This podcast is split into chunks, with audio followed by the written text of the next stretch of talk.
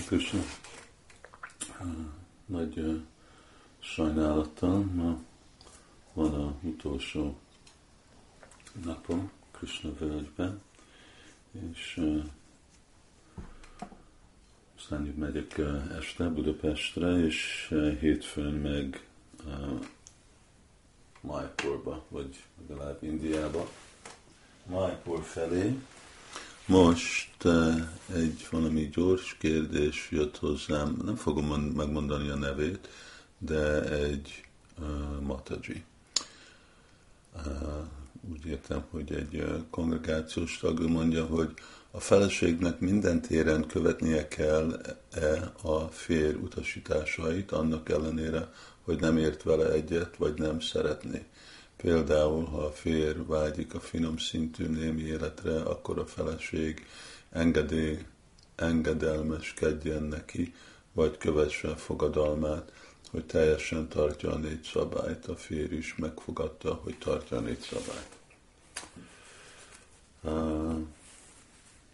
hát itt kettő kérdés van, és most nem tudom, hogy melyik a fő az elv, vagy a, kér, vagy a példa önmaga.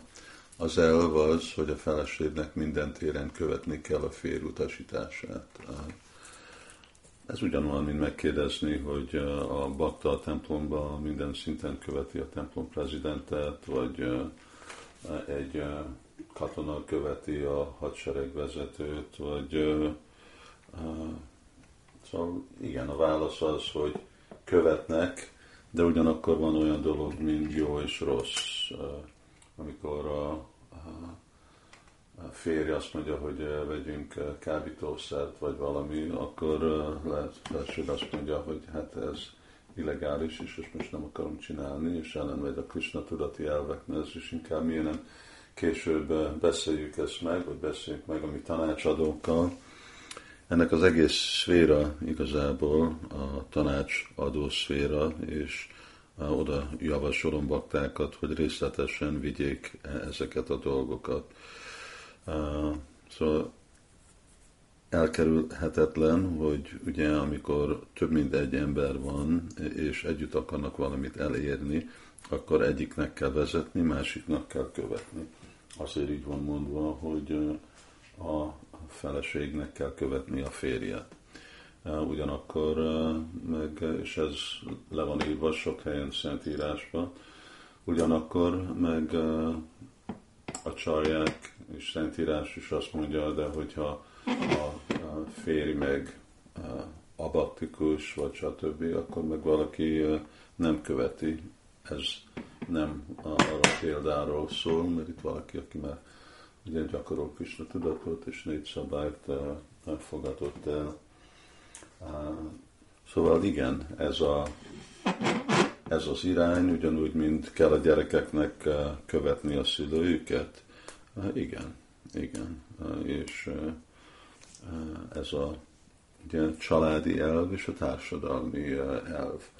Aztán ez a kérdés, hogy mindenben, hát mondtam, hogy itt vannak olyanféle minőségi dolgok, amikor lehet, hogy a válasz, hogy nem, de hogy ebbe részletesebben jobban tájékoztatni, azért fontos az a tanács adó rendszer, és azért igazából javasolom, nem is csak javasolom, de kérem és mondom, hogy minden bakták vegyenek részt ebbe rendszeresen, ahol pont ilyenféle témákat, mind elv, és ugyanakkor mind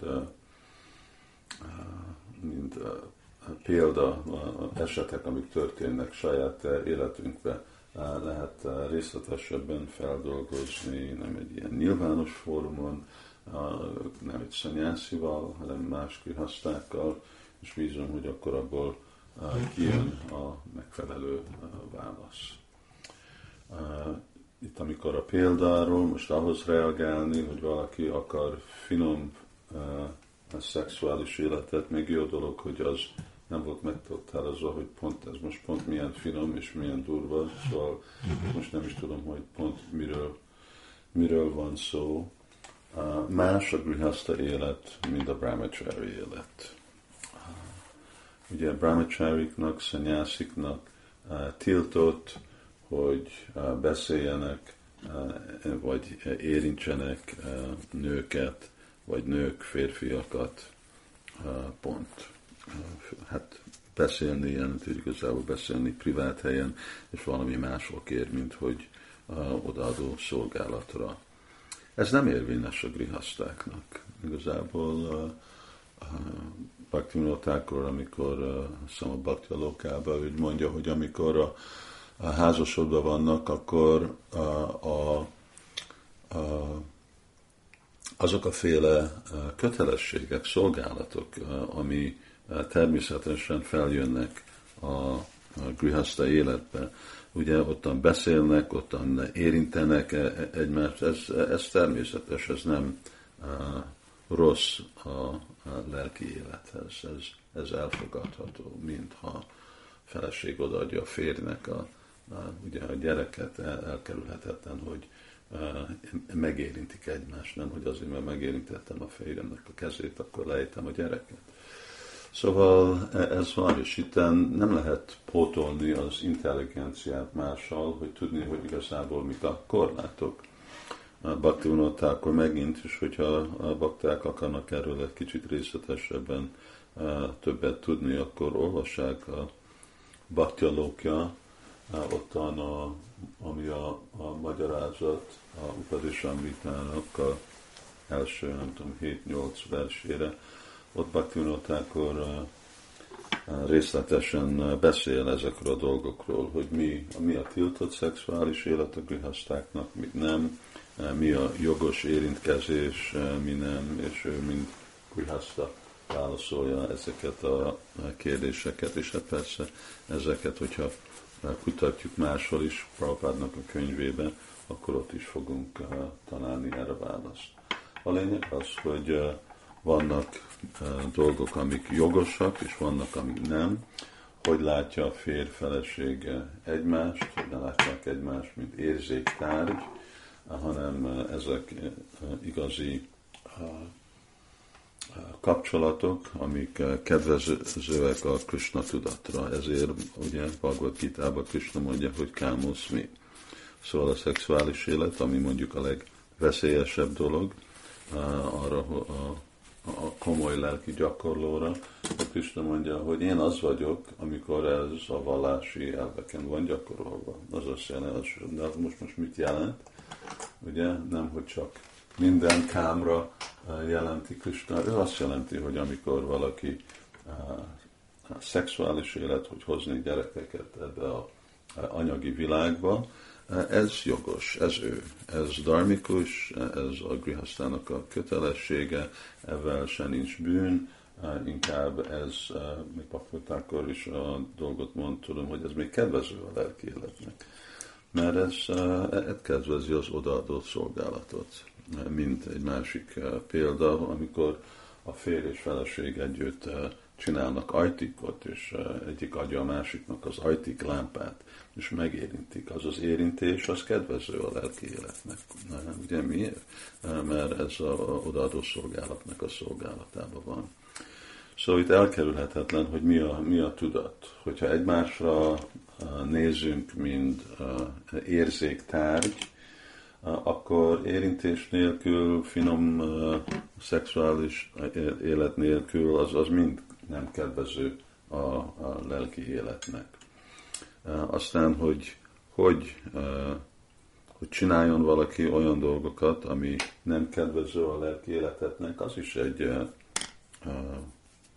részletes dolog, amiről lehet beszélni. Szóval voltak bakták, voltak, mint matajik, akik okok miatt Sila Prabhupád mondta, hogy főzzön húst a férjének. Ő egy bakta volt, a férje nem volt bakta, házasodva voltak, és a körülmények eh, alapján Sila Prabhupád azt a, a példát adta másnak, meg más körülményben azt mondta, hogy mondta, hogy a férjed főzze önmaga. Szóval a körülmények is fogják meghatározni, hogy mi az. Azért mondom, hogy fontos a tanácsadó rendszer ilyen dolgokat meghatározni. Sula Prabhupád is ugye mondja, hogy a feleség nem valami, amit a férfi csak úgy kihasznál az ő érzék kielégítésére. Nem, nem, nem arról van szó, szóval arról van szó, hogy közösen, hogy megyünk, haladunk együtt a lelki életre, de ugye egyértelmű, hogy nem lesznek ideális körülmények, és amikor vannak problémák, akkor mit csinálunk? Akkor keressük az a megoldás, ami végre fog minket előre vinni. És erre nem lehet egy podcaston ilyen általános kérdésre válaszolni, mert erre kell ismerni a személyeket, szükséges tudni, hogy mik a körülmények, szükséges tudni, hogy milyen szinten állnak, mint Krishna tudatba a, a, az illetők, mire vannak képes, és akkor az alapon lehet adni választ, igazi javaslatot mondjuk. Ilyen általános kifejezésből nem szükségesen lesz megoldás. Lehet, hogy inkább csak több konfliktus fog feljönni. Szóval így befejezve azért én azt javasolom, hogy aki kérdezte a kérdést, hogy ezt erre kell idősebb aktákkal leülni részletesebben, remélem, hogy vannak tanácsadók, hogyha nem velük, mert ez nem egy dolog, ami én most nem hiszem, hogy ezt válaszoltam, én mondtam elveket, de a egész ügy az, hogy hogy lesznek elvek gyakorlatba rakva, és amikor nem látnak egyet két személy, egy fél és feleség, hogy hogy legyenek általános elvek gyakorlatba rakva, akkor lesz vita. És én nem hiszem, hogy most az én válaszomból ebből lenne több annyi praktikus javaslat, hogy ez meg tudja oldani a vitát. Erre szükséges személyes tanács. Hát azt most már említettem, és holnap folytatjuk Budapestről. Hari Krishna.